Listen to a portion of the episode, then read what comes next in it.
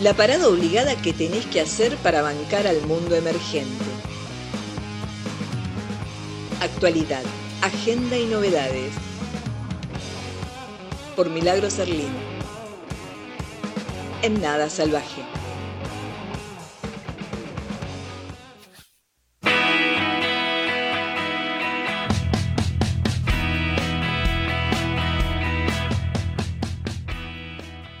Es el momento de parada obligada con toda la data de actualidad sobre la cultura eh, emergente y no tan emergente, pero las actividades que podés hacer de manera remota y o presencial. Con la genial de Mili Erlin. ¿Cómo andas, Mili? Viste que dejé la G, ya no te digo Gerlin, te digo Erlin. Yo estoy acostumbrada a distintos apellidos, así que no pasa nada, yo respondo. Ok, sos Mili. la Mele, cuente, bueno, venimos con novedades porque como les adelantaba al inicio del programa, Fito Paez, ¿saben qué? Va a tener su serie. O sea, acá estamos hablando de que distintas bandas están empezando a ver estos documentales, mucha cuestión de investigación de la música. Bueno, tenemos nuestra columna eh, que siempre Michu nos empezó a traer desde esta temporada. Y bueno, contarles que Fito Paez no va a ser menos, va a volver incluso a los escenarios con dos shows, ¿sí? Ahora les cuento lo de la serie, aguántenme un segundito.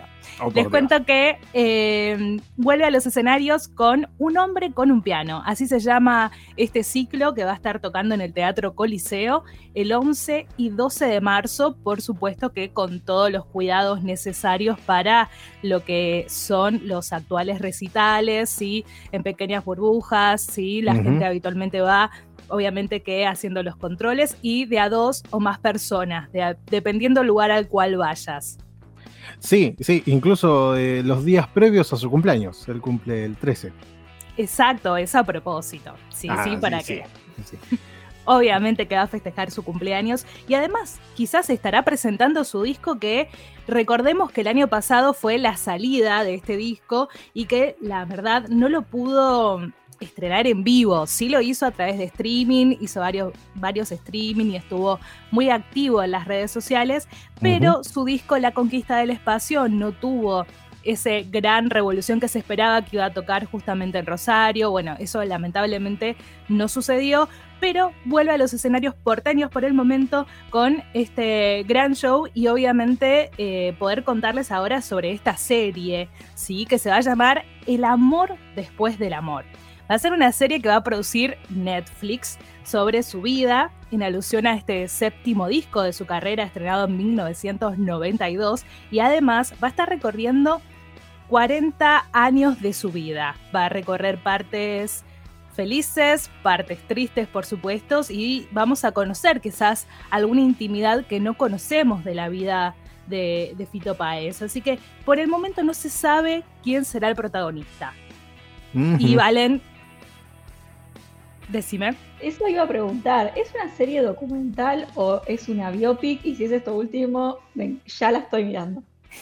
La verdad es que dijeron que es una serie sobre su vida. Todavía no vieron mucho detalle, ¿sí? Están dándole como inflándola, hablando mal y pronto en lenguaje eh, normal, ¿sí? Eh, los medios empezaron a hablar de esta serie, lo poco que se dio a conocer, ¿sí? Se sabe quién va a ser el director, quién va a ser incluso el productor, que Fito va a participar, pero todavía no se sabe nada más. Yo creo que va a ser más una biopic, porque si están buscando un actor que se le parezca, calculo yo que eso va a ocurrir. ya tengo un candidato.